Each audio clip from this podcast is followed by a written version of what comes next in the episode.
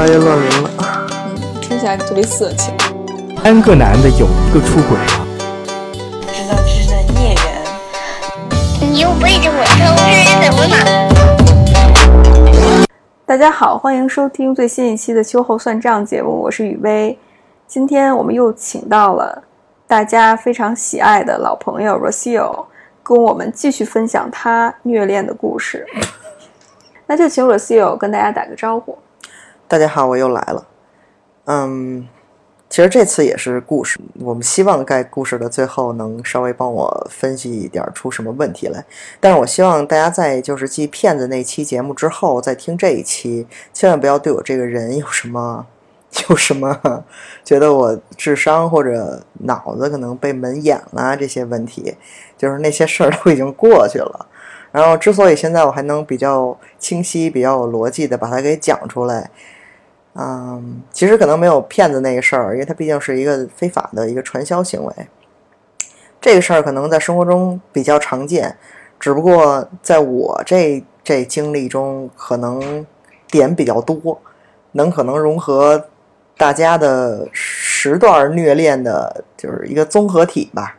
因为那个确确实对方什么事儿都干得出来，所以大家应该多多少少都能找到自己某一段虐恋关系的影子。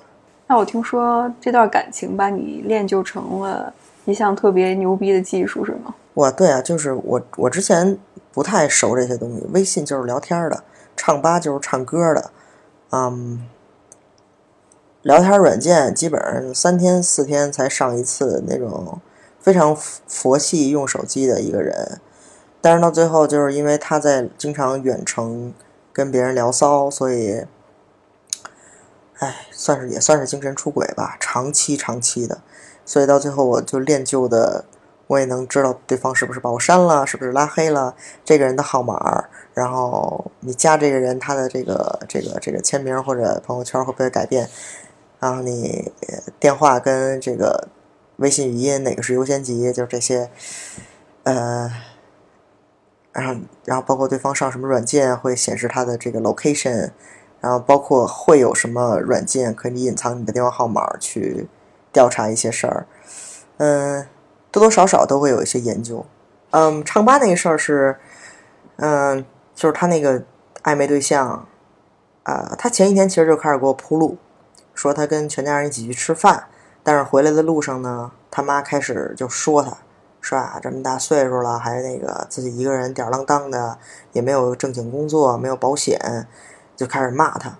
他可能就是在给我这个，呃，打一些就是就是这些背景的资料吧。就是他妈现在在骂他，然后他心情很不好，所以没法每天愉悦的跟我开心的聊天了，在微信上。然后从前一天就开始状态不太对了，到第二天还是一直都没有微信。然后早上就问他，我说你怎么了？然后他还给我发了一张他躺在他们家床上的一张自拍，那感觉就跟当时拍的似的。到后来我是怎么发现，其实他在骗我，他没有在家，是唱吧那会儿，就是你的最最我也没有 VIP 啊，就是你近三个来看你这个主页的人。他会显示距离你的公里数，这公里数是一个直线距离，所以他那个城市，我因为我每次我没有特意去看那公里数啊，但是你每次你看到这个人看过你的主页，然后就会显示那个数，你大约就会知道，对吧？就是我会有一个印象那个数。然后那天我再点开唱吧，我一看那公里数少了一半儿，然后后来我再掐指一算，就是他肯定去看那个人了，然后我就直接微信问他，我说你是不是去看谁谁谁了？然后他说是，我说我在唱吧上看到公里数变了，到后来他肯定发现这问题了，他就把他那个定位那个就给关了，到最后那个数就一直没有变过，就一直没有变过。当然现在唱吧已经没有这个了，已经改版了。我第一次是那个发现，就是那么发现的。然后电话那个是，其实就是过程中我不是经常会打电话去看他是不是在跟别人通话，因为他一直跟我说不联系不联系。一直还是在联系，就是有一次我正好在日本玩的时候，然后他第二天就要回去了。他说：“哎呀，亲爱的，我等你回家，然后你乖乖的，然后等你回家什么的。”说睡觉了，睡觉你睡觉呗，然后我也就玩。我当时还有一个就是就是小伙伴一起，我们就聊天啊什么的。半个小时以后，那会儿都晚上十一点、十二点了吧？半个小时以后，我咣当就给他拨一微信过去。我一想、对吧？你无非就是静音嘛，我也不会打扰你。你要是还没睡呢，那就接呗。结果谁成想，忙线中。其实有时候我打这电话，我都有一点儿，我都有一点儿就是 traumatized，你知道吗？因为我知道我会看见“忙线中”那三个字儿，然后我看见那三个字儿，我就你知道，就有一种浑身颤抖的那种感觉，就是你他妈能不能有一次是不让我逮着的呀？就是这种时候太多了。就比如我开高速回去，啊，他就说啊陪你聊天儿怎么怎么着的，然后你想我开回去可能三四个小时、四五个小时那么长时间，那我忽然灵机一动，可能就听着广播、听着歌，怎么怎么样，然后忽然灵机一动，咣当拨一电话过去，然后占线。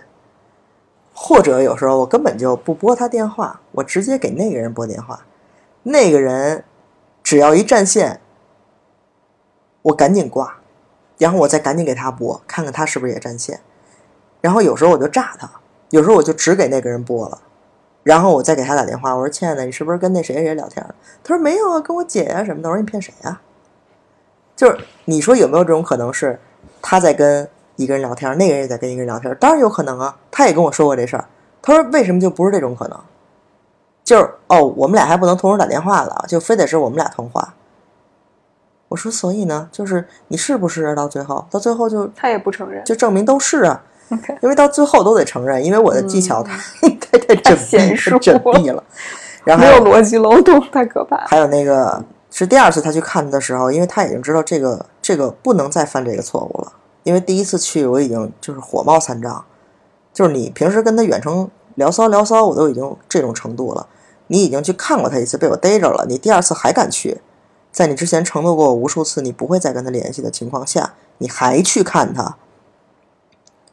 有一次特别牛，有一次我送他去火车站，然后就取票，取当天的票，然后我一看，哎，有有他那个城市去那个病秧子那个城市的票往返，还是可能是三四天之后吧，还是那种隔两天要在那儿住两宿的那种往返票。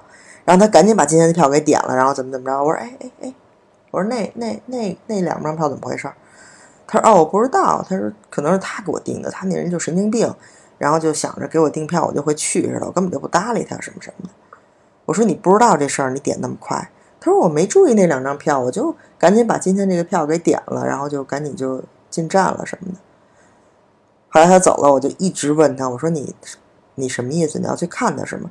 他说没有，他说亲爱的，那真的是他买的票，他有时候就是跟活在童话世界里边似的，然后就是我给你买了票，然后我希望你来看我，但是你来不来都行。他说我现在都跟他没什么关系，都分开了，我还看他干嘛？我说什么叫分开了？你不说你没在一块儿过吗？就是你知道，所有的话都是这种漏洞，然后你就一直在追究，一直在追究，到最后他也会觉得我已经你知道疯了，就是你总会找到他很多说话的漏洞，但确实漏洞百出。然后他会说那个票是那个人订的，然后他也不会去。那几天他确实没有去，因为他来北京找我了。但是那个日期的后一个礼拜左右，他又消失了一两天，然后我又不知所谓，就是这他到底在干嘛？但是我也没有去怀疑他说你真的去了还是怎么样啊，怎么怎么样。然后也是一天没有联系，到第二天下午开始跟我语音啊、视频啊各种，我就一直怀疑他，但是因为我完全没有证据，而且他去完那去完找完那个人的第二天就去找我了，然后也是就是就说我昨天就在家，然后我哪儿也没去什么的，我折腾什么呀？去那儿坐那么长时间火车，我还得上班呢什么的。我一想，确实也是。然后呢，有一次我用他的手机买火车票的时候，我看到了他的购票记录，然后就是那个日期。我说：“哎，同学，你不是没去吗？”他说：“哎呀，你别看我手机了。”我说：“什么意思？这个是你买的票是吗？”他说：“我，他他说我不敢买这票，那我就买给他看。你也知道我这性格激激不了，你一激我我就。”他说：“你你就是你不敢来看我，你一看我你肯定就离不开我了。”他说：“我操，凭什么呀？那我就非得买这票，我非得去那。”我说：“然后呢？”他说：“然后我就我就买了，然后我不去啊，我气死他呀。”然后你就 你知道逻辑不通。你就知道，你就你就把我当傻子玩了吗？就是，然后最后你就发现，就就就是去了，就是你总会发现点什么端倪，然后他还是因为就是跟那个人吵架，或者去看那个人，呃，可能跟公司请假什么的，最后被开除什么的，都是有很直接的关系。就是他因为那个人，就是工作完全完全就是没当回事儿，就是跟领导的关系也都挺不好的，然后辞职了很多次，一直在换工作，就是很动荡。所以我就觉得，我说如果这个人像你说的对你这么不重要的话，你为什么老因为他会做这种重大的决定？我如果有什么事儿，我都不会说你请假，你今天过来看我，我肯定做不出来这个事儿，因为这不是正常的三观正的人会做出来的事儿。说我有事儿了，你赶紧过来看我，你工作对吧？你工作完了以后，我们再说别的事儿，除非有一些你知道不可抗力的这些因素。但是那个就不是，他们俩都是玩玩玩情绪的，然后玩很激烈的东西，就是我虐死你，你虐死我，然后虐恋，然后就跟互相都扇一对嘴巴，然后再抱一块儿哭的那种感觉。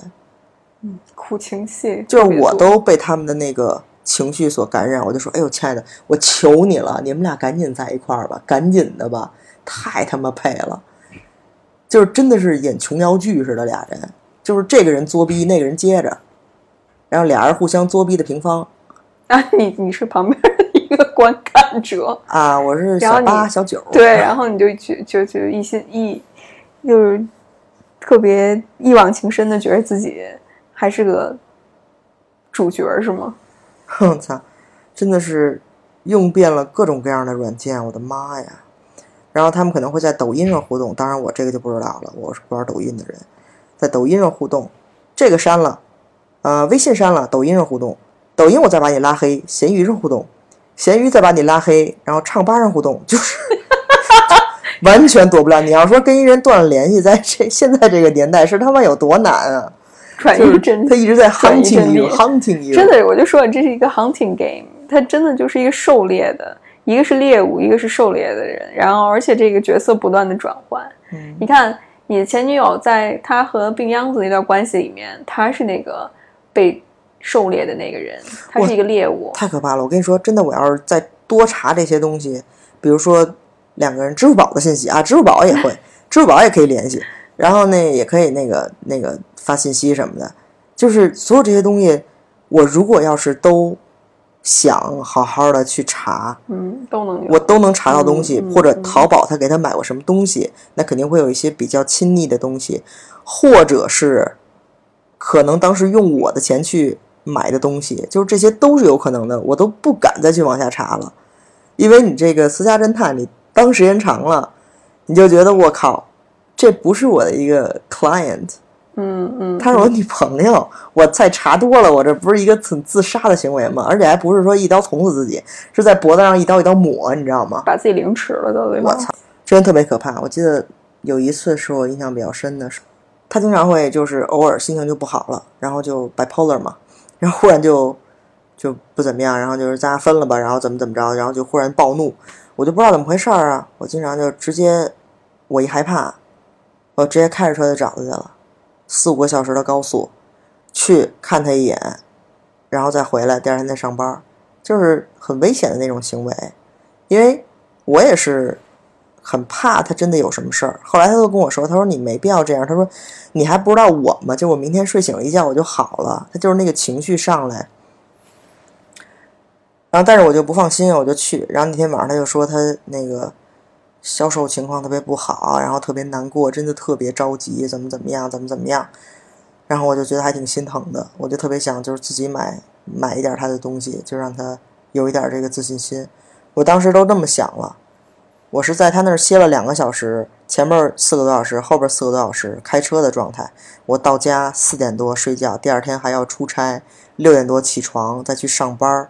结果第二天他真的就卖出东西去了，特别开心，给我发微信说：“亲爱的，怎么怎么特别开心。”我说：“你看，我昨天跟你说的没错吧？就感觉一切都很正能量的时候，我给他拨了一电话过去，压占线中。你说，唉，我这他妈要是钓鱼，这也太丰收了，这真的占线中。后来跟我说我在卫生间呢，信号不好，我就开始百度搜信号不好会不会显示忙线中。然后后边就会有大哥你被绿了什么，就全都全都是这些回复，就全都是这些回复。然后说你要是这么想也行，但是大哥你头上有点绿，就是都是这样。是 吧然后然后我最后反正就紧紧逼，然后他就承认了，他说我就是特别开心，然后我就想跟所有人分享。我说，所以你给我发一微信，然后给他赶紧把电打把电话打过去了是吗？我说我昨天晚上做了什么？你伤心难过了，我飞奔过去，开车站到你面前了，然后我安慰你，我鼓励你，我看到你 OK，然后我大夜里的再开车走，他干什么了？耍脾气、闹情绪。然后呢，第二天，你给我发了一微信，他说我是先通知你的，我说所以呢，所以我就赢了是吗？这一回合，我说这是这是哪儿跟哪儿啊？就是赶紧给人打电话报个那个报个喜，我说我操，就是你把我前一天的东西，就是我我是个傻逼吗？就是嗯我做了这么多，然后你有好消息，然后给人打一电话过去，我他妈的，就那天我真的就是，哎呀，我现在都不知道怎么形容。我现在在讲这些故事，就特别怀疑自己的智商。其实这种人哈，反倒会吸引你你这样的人，知道吗？继骗子那一篇之后，又来一个这个，就是他们会觉得你为什么你为什么 就是老采访一个傻子？不是，其实不是你智商有问题。我我观察到一个很普遍的现象，就是反倒是在关系里面认为只要付出就会有回报这种理念的时候，就特别容易上钩。那人那你是不期望有回报吗？不是，是因为有的时候你不能勉强，因为特别是在感情这方面，不是你做的多，对方看到了，他就知道你适合他。这东西真的不能勉强，特别是在感情里面，嗯对吧？很多时候，我后来其实认识到这问题了，我就跟他说：“我说其实我我真不适合你，就是对我都已经累成马没累成牛了，然后拿我自己生命开玩笑，我不管怎么着，软的硬的，我都无法满足你，我都无法让你做到专一，所以那就你们在一起吧，我求你了，你们在一起吧，对啊，对啊，就你没有办法就不要再带着我玩了。到最后，我其实给他妈打一电话，我就这么说，我说阿姨，他不喜欢我，为什么带着我玩啊？所以后来我说完这句话，我就反应过来，他不是不喜欢我，他是没有办法只喜欢一个人。最后你们是怎么分的手？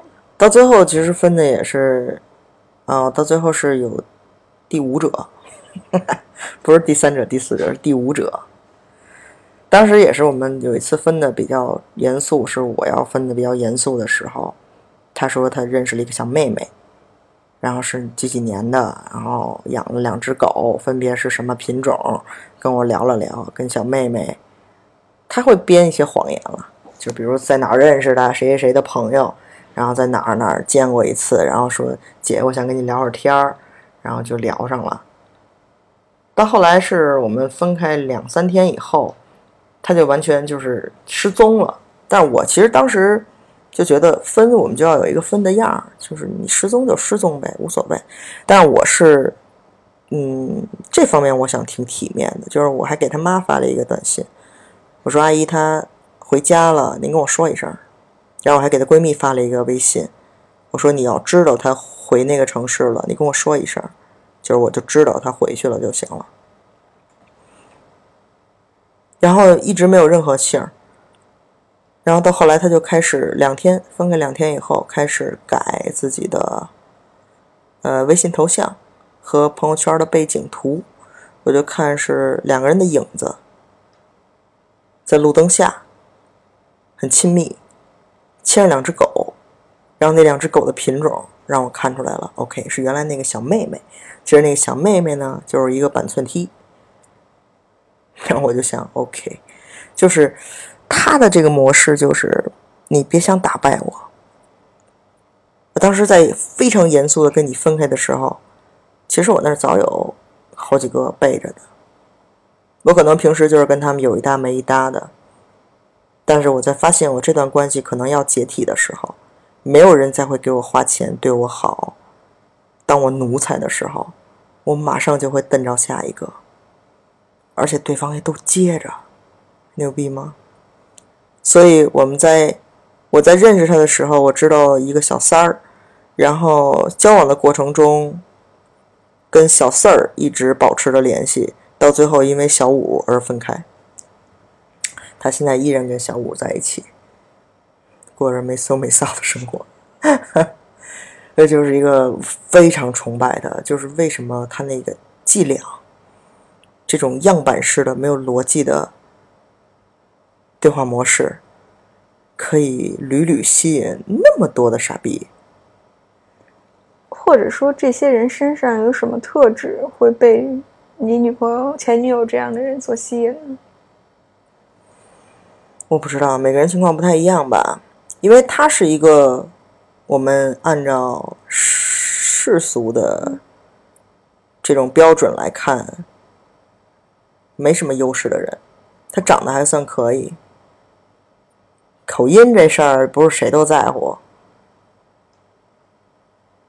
嗯，学历不行，工作不行，家里不行，精神状态不行，没钱，就是 nothing，然后没有办法跟你聊任何除了面儿上以外的东西。我们只能说我们今儿去哪儿吃饭，哇塞，这个肉真好吃。然后我们去哪儿哪儿玩吧，风景好漂亮，这个车怎么怎么样，乔丹鞋，不啦不啦不啦，他会很喜欢这些名牌啊这些东西。然后最爱的就是抖音和淘宝，然后可能自己身上就两千块钱了，也会花一千五给自己买一双乔丹鞋的那种人，嗯哼，就是很注重自己的外表。很注重自己的外表，以及他会给我买东西。当然最后谁花的钱就不一定了，他肯定会给我买东西，然后同时欠着我很多钱。然后最后我发现这一什么模式，就是他虽然说以前从一个异性恋，现在他认为自己是一个拉拉，但是他找的人其实也，他会比较倾向性的找能去养他，像一个比较传统的男性角色的那样的对象，他会比较喜欢。这个事儿我是怎么看出来的？是因为我们之前聊天，他会问我，他说：“你觉得俩女生相处应该像老公老婆那样，还是应该平等？”我说：“当然是平等啊。”我说：“我们比如说我们出去拿东西，谁拿得动就拿，然后买吃的，谁离付款的地儿近，谁就付啊。不是说我们两个是什么角色，然后我一定要干什么，你一定要干什么，那我们不是不是疯了吗？我一直很排斥这个事儿。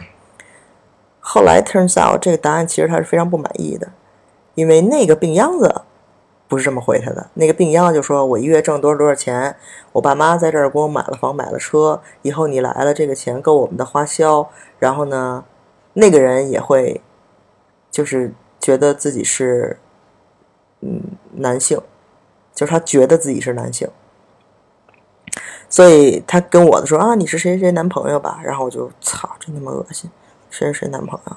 你你自己你自己有这个需求，不要说我也有这个需求好吗？所以我一直是比较，因为他一直觉得我没有那个意愿，说我要去养你啊，或者我要怎么怎么样。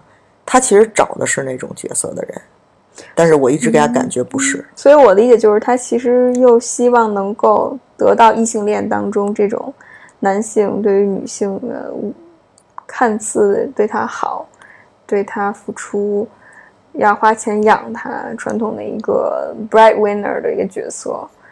然后同时，他也渴望两个女生这种亲密无间的相处。我不知道，我觉得如果谁条件够的话，男女无所谓，对他来说，因为他就是一个需要可以养他、宠对他的人很。物质化，然后他也会老说，就觉得我层次比较高，身边的朋友都跟他不是一个圈子的，跟我也不是一个圈子，所以他会没有安全感。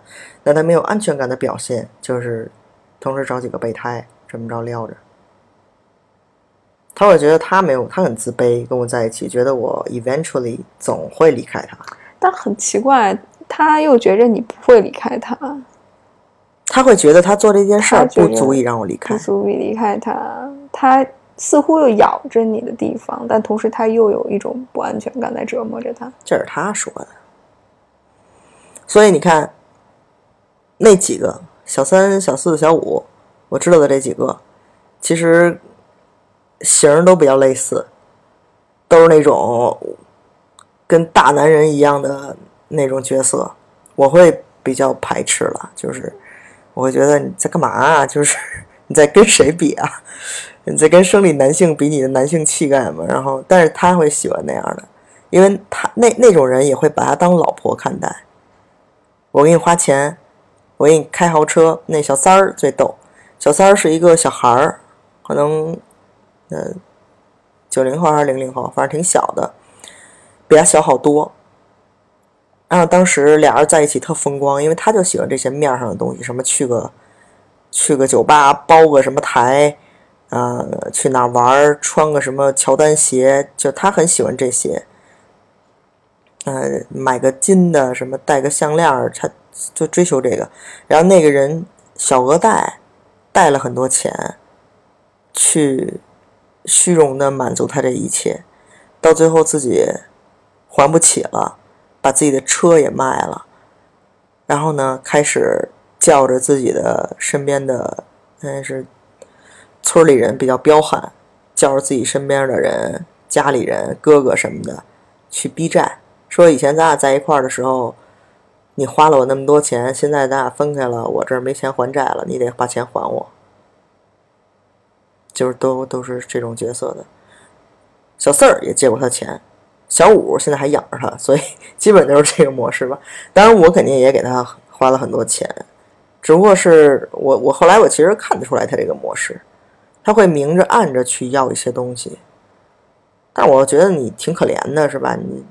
又没钱，又又那个天天表现的特别委屈包似的，哎，花点就花点了，无所谓。就，但是这个不太行，我接受不了这个。你跟他分手之后，感觉怎么样？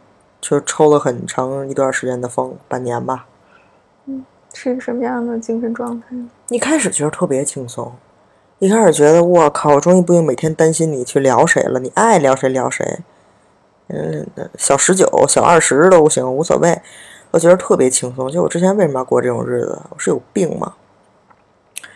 到后来他，你分了以后，他会有一个反复期嘛，差不多两个月以后，然后就开始琢磨，然后开始琢磨以前以前那些事儿。有时候他会打电话过来，我都能说，哎，那。二月十八号那天，你跟我说的哪个哪句话？哪哪句话？你到底是什么意思？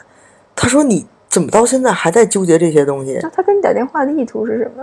就是会说些什么呢？哦，之后还有一段，他就会觉得我跟现在这个人特别不幸福。你放心，亲爱的，我早晚都是你的。等你过了这个劲儿，我也过了这个劲儿，怎么怎么着？然后过几天又说：“嗯，没有可能了，因为已经发生了这么多事儿，我们不可能回到过去了。”然后过几天就跟我说：“你知道我们分了以后，我这段时间过得有多难过吗？”然后就说着说着就哭了。然后就说：“你放心吧，你你这辈子就折我手里了。然后我就早晚还会回到你身边。”我说：“那你等什么呢？你不分手？”他说：“我在等着他跟我分手。我这次想尝试一下不同的模式，就是 就是你就会觉得妈的，我跟他们一乌克兰人交往都没这么不好理解。”我都，哎呦，你 我你说你的，他说他的，但是但是你你能够，你还真的会，我没有，我就我就我就我就你知道我脾气也暴，所以有时候我正开着车，他跟我说这些特别 nonsense 的话，我就说我说我他妈没法跟你俩说话，挂，然后直接给他挂了。但是就是自己会纠结很多，可能也是在很为自那时候自己去。去悲哀，去哀悼一下吧。就是我在干什么，然后可能我也觉得我亏了很多。就是我，你凭什么这么对待我？你为什么要这么对待我？就是我做了什么，让你这样去对待我？就我哪怕是一个朋友，你也可以跟我明着说，我们可以坐下来说说清楚，然后散。我是比较喜欢那种好聚好散的。但是他就是不给你答案，而我这个人就是很喜欢答案。后来我的朋友跟我说：“你就自个儿给自个儿一答案，这不就得了吗？”但是对我来说，这个 is not enough。我就是想听你嘴里说的答案。嗯，我觉得很多东西是你没有处理好，特别是情绪上的东西，因为你付出太多，你投入太多的感情进去，所以如果你想真的搬回来，可能大家大部分人的想法都是我得把过去梳理好之后，我才能够面对新的生活。但其实过去发生了什么已经发生了。我觉得这个情绪是需要去梳理，而且要学到很多。就是现在我在讲这些故事，我都会觉得这个主人公也就是我，是智商有什么问题吗？但是你当时会非常陷在里边儿。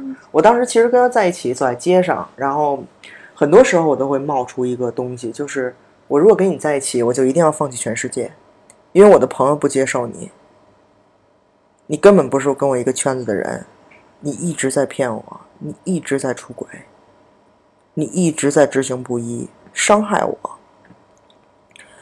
然后我还要跟你往下走，所以我身边的朋友对他的形容都已经到了就是非常难听的话那些程度了，比如什么人形畜生啊，然后垃圾啊，这些人渣，这都就非常普通了，什么话都说得出来。当然，这些话也非常符合他的人设，就是他那个低自尊的程度到我当着他面说这些都没事儿，他都不会走心。他会说什么？他会说：“你不是说我是垃圾吗？我就配过这种垃圾的生活。”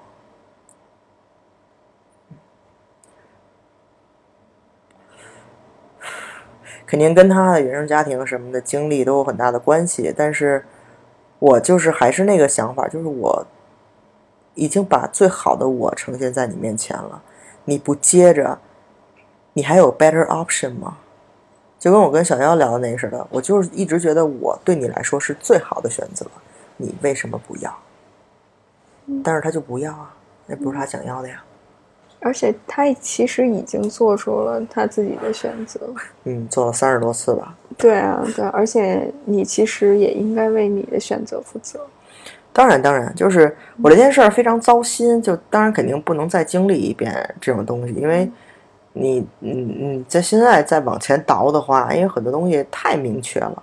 我为什么现在能把当一个故事讲出来？因为当时你肯定是非常混乱的，你在当时你是忘了我之前在做了什么承诺，然后我再联系以前的一些细节，都是到最后的最后，我把这个故事所有的细节都像拼图一样都插进去了。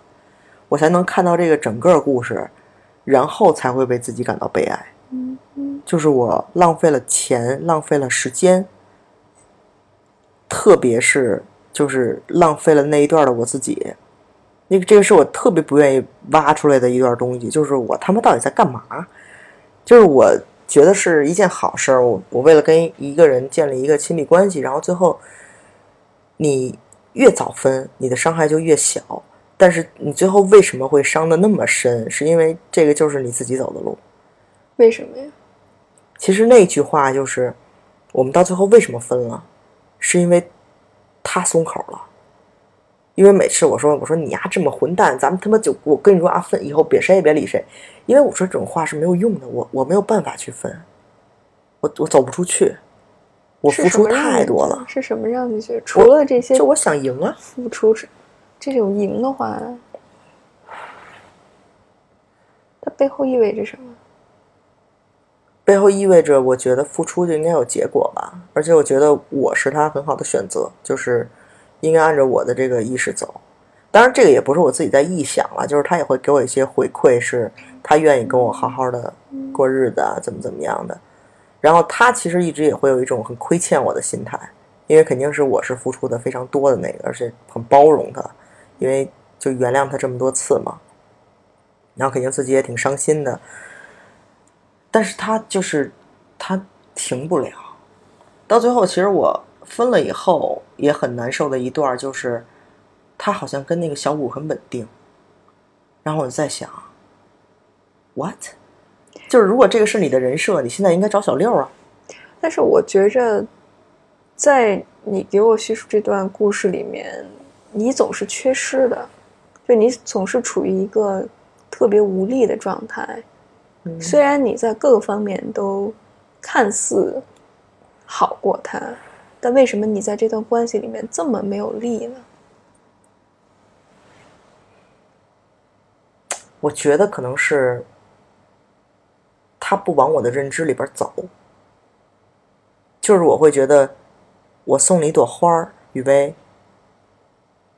你起码应该说一句谢谢。你如果不说一句谢谢，我会觉得，哎，这人怎么这样，也就罢了。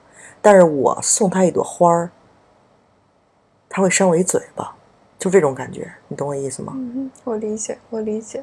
就是，然后你的就是认知你就完全颠覆了，就是 what the fuck，就是这什么东西啊？就比如说我我我我跟你说一句，我说亲爱的，你多喝点水，然后他把开水泼你脸上了，这种感觉就是什么呀？这是哪儿跟哪儿啊？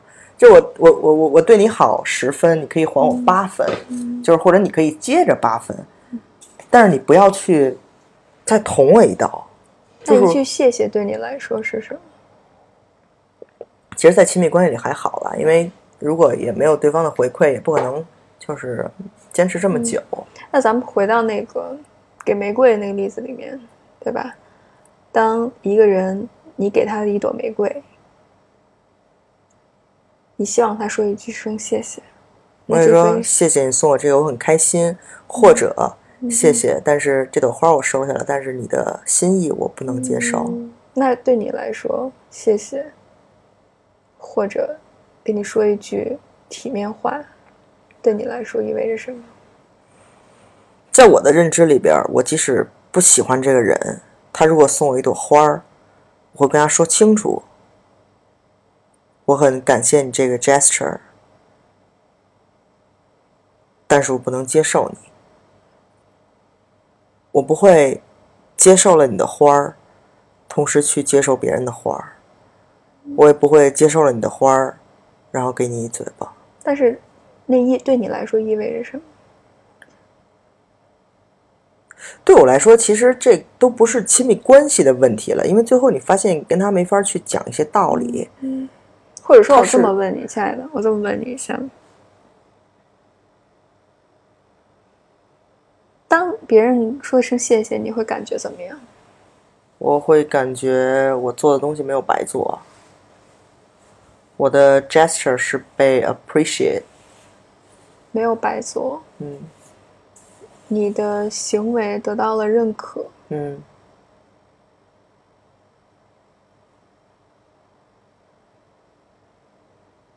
其实你要想让我在这里总结什么，我就是我最后在复盘的时候，我就是在想，我身边的朋友一直在跟我说的“及时止损”这几个字儿。我我觉得这不是这么简单。我 就是及时止损这个东西，嗯。我一直不信，我一直不信，我就一直坚持，所有人都反对我，就是一直坚持，到最后，其实那个伤的程度就是最、最痛的。我觉得不是这么简单，因为你从他那儿想得到那一句谢谢，你从他那儿想得到那句体面话，这东西我接受不了，对不起。什么意思啊？是因为你一直渴望从对方那想听到你想听到的东西，所以你才离不开，而不是这爱情。我觉得从来不是一个经济关系，不是这么简单。如果我们把一些事实摆在那儿，当天平的两端。倾斜了之后，当你看到，如果你能做一个非常理性的决定，那我们就不是人了。我们往往做决定的，是我们，我之前给你讲过，这种边缘性的大脑系统是跟我们情感相关系的。所以很多时候我们做决定，并不是我们意识能够控制的，我们理性能控制的，更多时候是我们情绪所控制的。所以。因为你从他身上渴望一种情感的需求，你没有得到，所以是那种感觉，是那种想要听到一句谢谢，想要自己的努力被看到。这你这句谢谢不是 literally 那句谢谢吧？不是，嗯，OK，那个谢谢对你来说，特别是在你之前的这段关系里面意味着什么，只有你自己知道。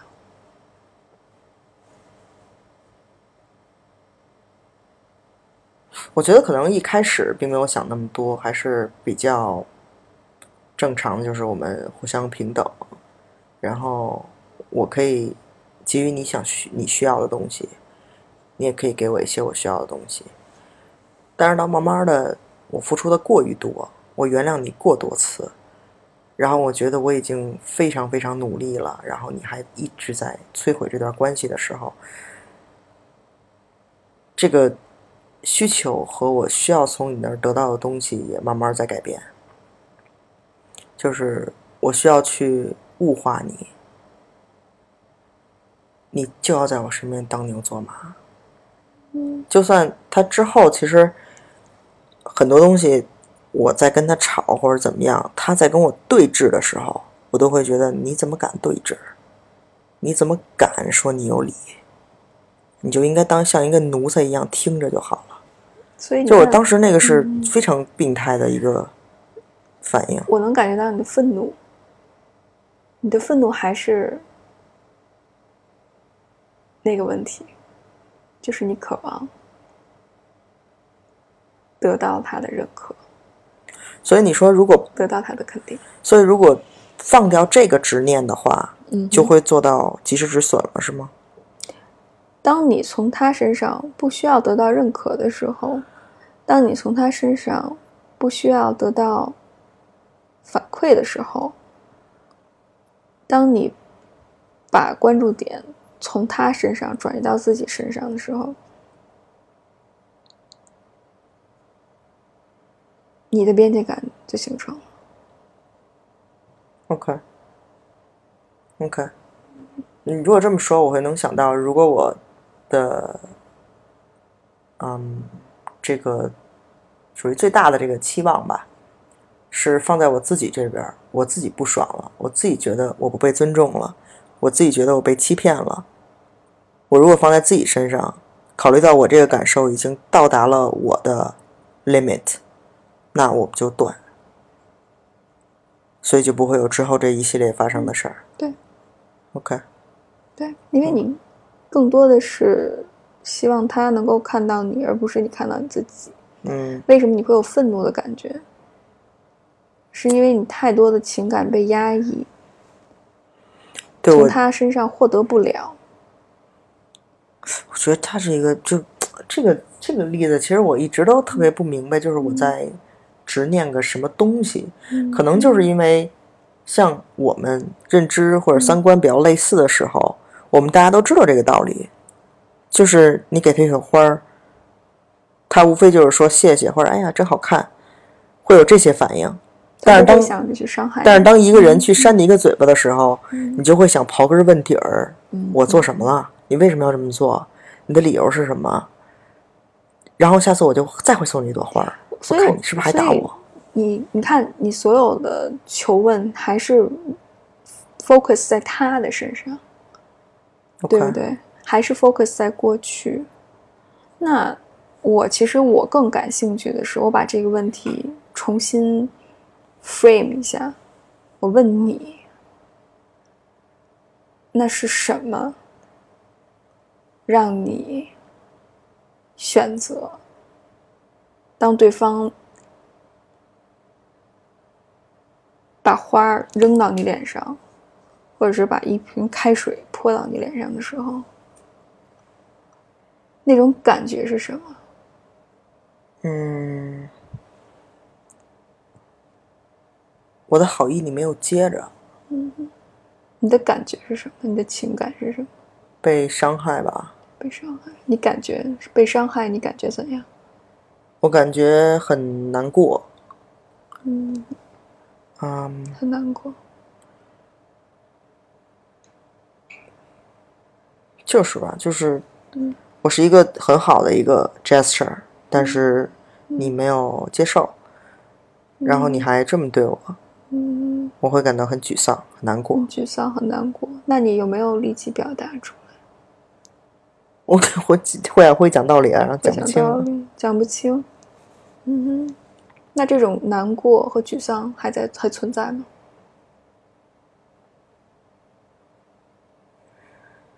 你去感受那种情绪吗？嗯，我现在并没有再去纠结之前的那些事儿了。然后他现在打电话，我也绝对不会接，不会有任何之前还会有一些情绪上的波动，就是我只要看到他电话号码，有有时候我都忘了，就是忘了是那个是他的电话，然后不小心接起来，然后就马上挂，嗯。然后就心跳还是会，就我有一点害怕，嗯。我已经害怕，就是你不管说什么话，都会伤害我的那种害怕。就包括可能非常无意中上那个全民 K 歌什么的，然后看他去听过我唱歌，然后就心里就咯噔一下，就觉得我好希望这个人从来没在我生命里出现过，然后现在也不要再 hunting 我了，就是你就是一个 ghost，然后你就放过我吧，就是我我真的，你你不要再远程控制我了，我们已经没有关系了。你可以把它当成一个恶魔去对待，或者是一个吸血鬼去吸取你的。我喜欢吸，血鬼，但同时你可以另外一个角度去看，就是它其实是一个上天安排的人出现在你的生命当中，让你去学习一些你没有学习到的功课，看到你身上一些之前没有发现的弱点，让你去更加认识自己。你会不会这次我们聊完之后，你对你之前的关系，包括现在的关系，对自己有什么有什么不同的，有什么洞察吗？或者有什么更深入的理解吗？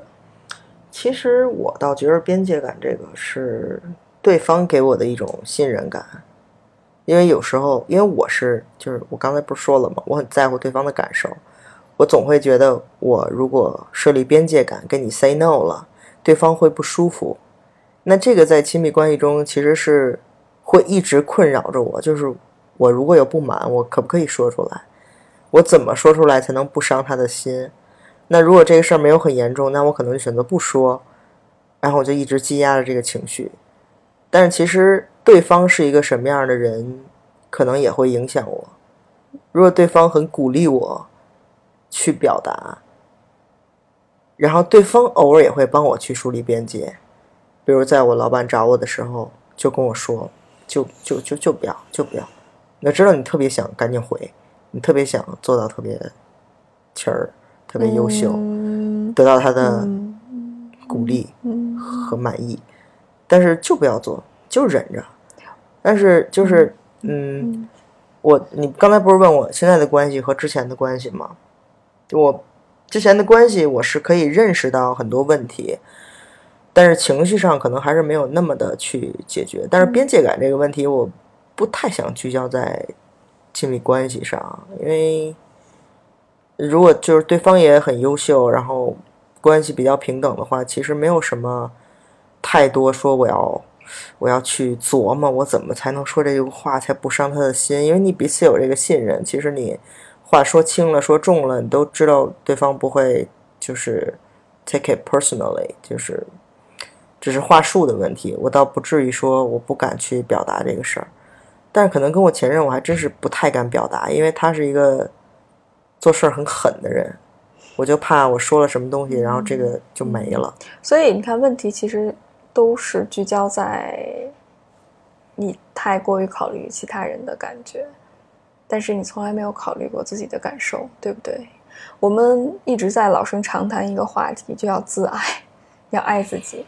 爱自己很重要的一个部分，也是我觉着我们中国人忽略的一个部分，就是要照顾好自己的情绪。因为我们中国人老话就讲，哎呀，要息事宁人啊，要和和气气呀、退一步海阔天空啊。但是问题就是说，你退一步，如果你把这个情绪当初的愤怒表没有表达出来，没有或者是没有以一个合理的方法表达出来的话，其实你是会伤害自己的。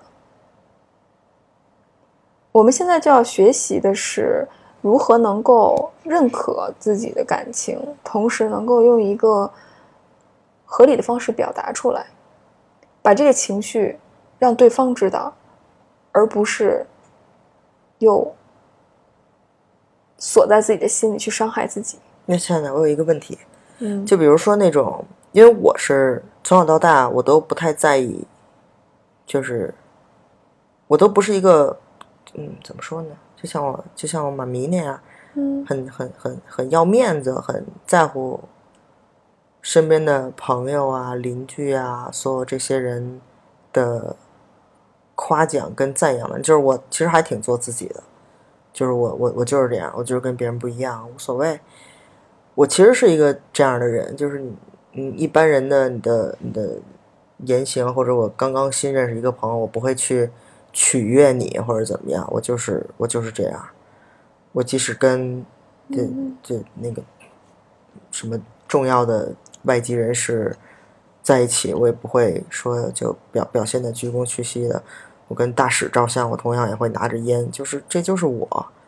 我还挺想挺喜欢展示这一面，而不是说我要在什么人面前去装乖，怎么怎么样。但是这个你觉得跟 boundary 有关系吗？就是为什么我是一个没有 boundary 想去 please 别人的人，但是我又是一个还挺特立独行的一个。我我不知道这种特立独行是因为你完全接纳自己特立独行，还是因为你想把这个特立独行这个人设立起来？也没有，是是你一直在跟我说，我就一直在，就是 being different 无所谓，从小到大的路上，就是我没有走，是我说的吗？对但你自己怎么想的呀，亲爱的？你自己怎么想的？我没有把这当成一个大事儿，嗯就因为本来我就不一样，但是我并没有很困扰，嗯，但是我跟别人对我知道，但是但我我从日常生活当中观察到的例子更多的是，当别人做的一些事情不符合你的心意的时候，你的这种反应会很强。这是我观察到的。如果当然，我相信人人无完人了，你不可能所有都是一个特别 calm 的状态。但是如果你特别认可自己的行为，你觉得自己对，你为什么会那么去介意别人跟你不一样呢？这种 people pleaser 特别的多，然后 people pleaser 特别容易去吸引一些人格障碍的人。people pleaser 配对的是人格障碍是吗？就是比如说我经常听的自恋型人格、反社会型人格、边缘型人格，我前任是边缘型人格吗？有他有点自恋和加边缘。他可是很低自尊的，他还自恋吗？自恋就是低自尊的体现，亲爱的。就是他的 ego 太脆弱了，他没有办法去自我反思。那你觉得他也是从别人，就是嗯都被他吸着来去获得满足感？先不用说他的钱，你就从他这么喜欢买乔丹鞋，你买乔丹鞋，我听了都八十遍了，你知道吗？我都听得吐了，什么都是买乔丹鞋，然后又过着这种买什么金的，穿穿金戴银，然后穿名牌什么的。但是其实就是他实际上还挺惨的，对啊，低自尊啊，就就真的得很惨。就真的可能，就比如说正常人夏天的短袖如果有五十件的话，他可能也就三件那种惨。不，这不是惨不惨的问题，但问题就是就是他确实没有什么可在这方面去秀的，但是他就很追求这个。对，但问题就是，这是最可悲的，就是他觉着重要，其实并不是他需要的东西。嗯，那肯定的呀！我跟你说，亲爱的，太牛了，卡里有一千二就能花一千一买一副耳机那种人，真的。后来我也总结出来，就是我太不适合他了。他非常喜欢那种虐恋的关系，嗯，但是我一味的表现出我是一好人哦，我们可以是很好的一段关系哦。too healthy。对，too healthy 就是 I am too good for her。我一直在说这句话，并不是我觉得不是 too good，是 too healthy for her。我觉得也是 good，就是 good 我没有当成是一个褒义词儿啊，不不不，就是是太 normal、太 good、太嗯嗯太平和、就太，healthy。我还是觉得 healthy 是一个特别，因为因为你啊，就是他很习惯那种 unhealthy 的感觉。嗯，对，而且这种太 healthy 的东西，反而让他有一种不安全感。对呀、因为他不熟悉，嗯，反倒是这种虐恋的关系，打他、骂他，甚至是侮辱他，嗯会让他觉着哇，好熟悉。啊，真的，那个那病秧子经常侮辱他，就觉得你这样你怎么配跟我在一块儿？你什么都不配，然后就嗯各种说他，然后讽刺他的工作，就是。我我一直觉得你讽刺一个人的工作是特别不合适的，我都能接受你讽刺我这个人，但是我的工作你说得着吗？就是你说得着吗？啊，他会去去讽刺他的工作能力，然后就会说，我一月挣两万，就你这样的，你你跟我在一块儿，你能挣多少钱？你一月连两两千都挣不了，就你那点水平，就就就这样，然后就去否定一个人的工作，我觉得这是一个挺挺挺伤人的一点。然后就说这种话，然后就会觉得啊，怎么能这么对我？然后就是让拿烟头烫自己，就这样。就所以他们俩那关系其实特别的虐恋。我说错了，那人不是小三儿，就是他可能是正的，我是那个小九啊，到最后的话，小八呀什么的。可能就是你自己认为你是他的女朋友，对对对，就是这句话。对自己自导自演的一场戏。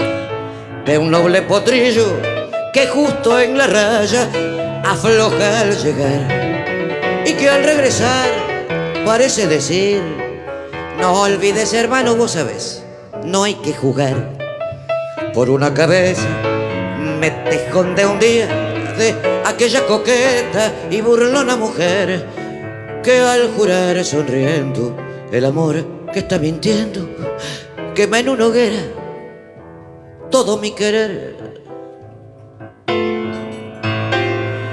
Por una cabeza todas las locuras, su boca que besa borra la tristeza calma la amargura. Por una cabeza, si ella me olvida, ¿Qué importa perderme mil veces la vida? ¿Para qué vivir? ¿Cuántos desengaños por una cabeza? Yo juré mil veces, no vuelvo a insistir. Pero si un mirar me hiere al pasar, sus labios de fuego otra vez quiero besar. Basta de carreras, acabó la timba, un final reñido yo no vuelvo a ver. Pero si algún pingo llega a ser fija el domingo, yo me juego entero. ¿Qué le voy a hacer?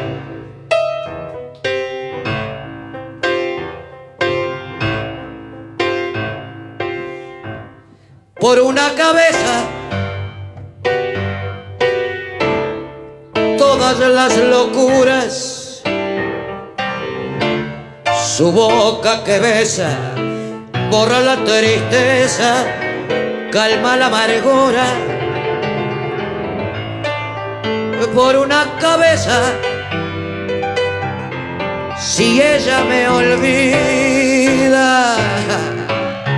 ¿qué importa perderme mil veces en la vida?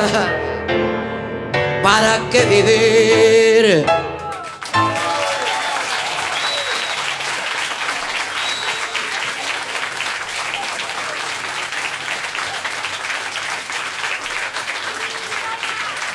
Gracias chicos, gracias chicas.